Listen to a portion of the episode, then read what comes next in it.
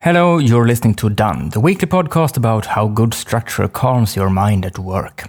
I'm David Stjernholm, and being a speaker and author like I am means that I every day receive emails where my readers and participants at my talks ask me questions about how to enhance their structure at work. Emails that I welcome with open arms. The questions are often very specific, but they are seldom unique.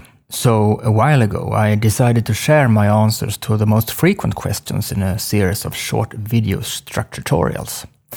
The first one is live right now, and in it, Hannah writes me about how to work focused while in an open plan office. I published it on LinkedIn, so follow me there and check out what's my take on this far too common problem. And now for today's topic that is about a 100 year old productivity method.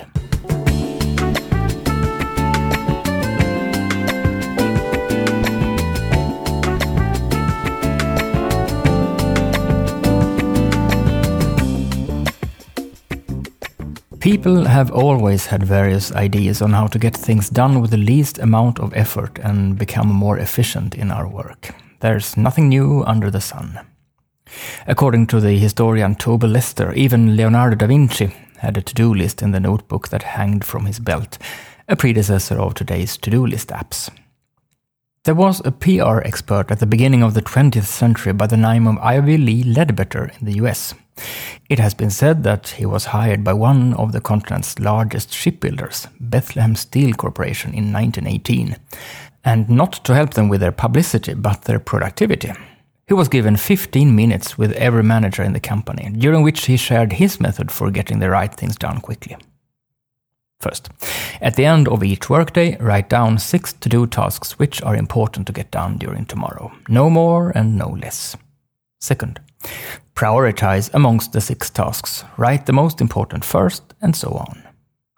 Third, when tomorrow comes, start working straight away with the first task and continue working until you finish it. Then move on to number two, and on it goes. And fourth, if you have not finished all the tasks by the end of the day, put the remaining tasks on tomorrow's list, which also just contains six tasks. And fifth, repeat every workday.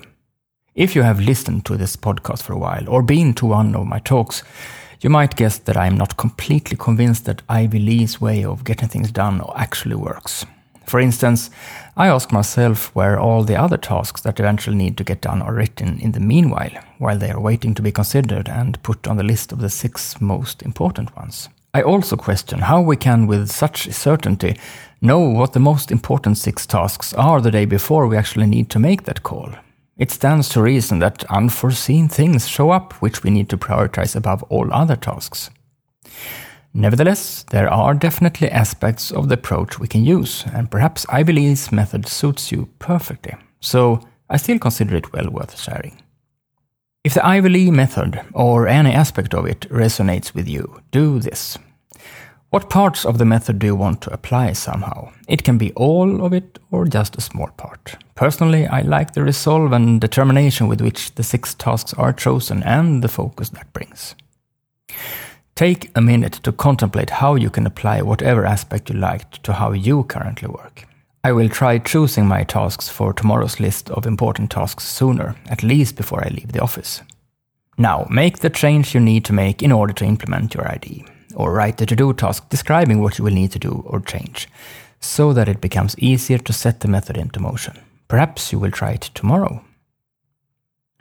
If you choose to work with just an aspect of it or use all of Ivy Lee's method and implement it in your everyday life, you will probably have refined your structure and productivity to some extent.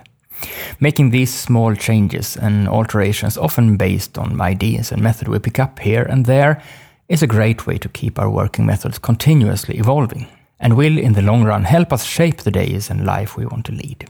What other method or idea did you recently hear about? If you want to spread the word, please email me. I am always searching for ideas and ways with which we can improve our workdays and make life a little easier. You will reach me by emailing david at stjernholm.com. Thank you for listening to this edition of Done and welcome back.